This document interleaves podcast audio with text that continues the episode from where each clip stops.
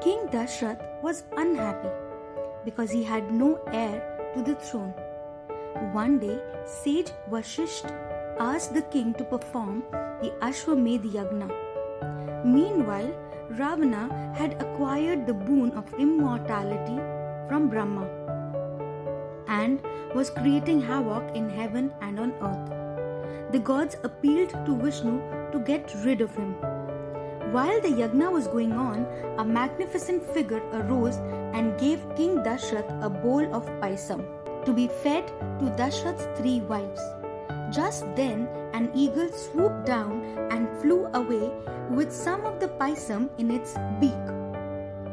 The king gave the paisam to each of his three wives, Kaushalya, Kaikai, and Sumitra. Soon, the queens gave birth to beautiful. Lord Rama, the reincarnation of Vishnu, was born to Kaushalya, Bharat to Kaikai, and Lakshman and Shatrughan to Sumitra.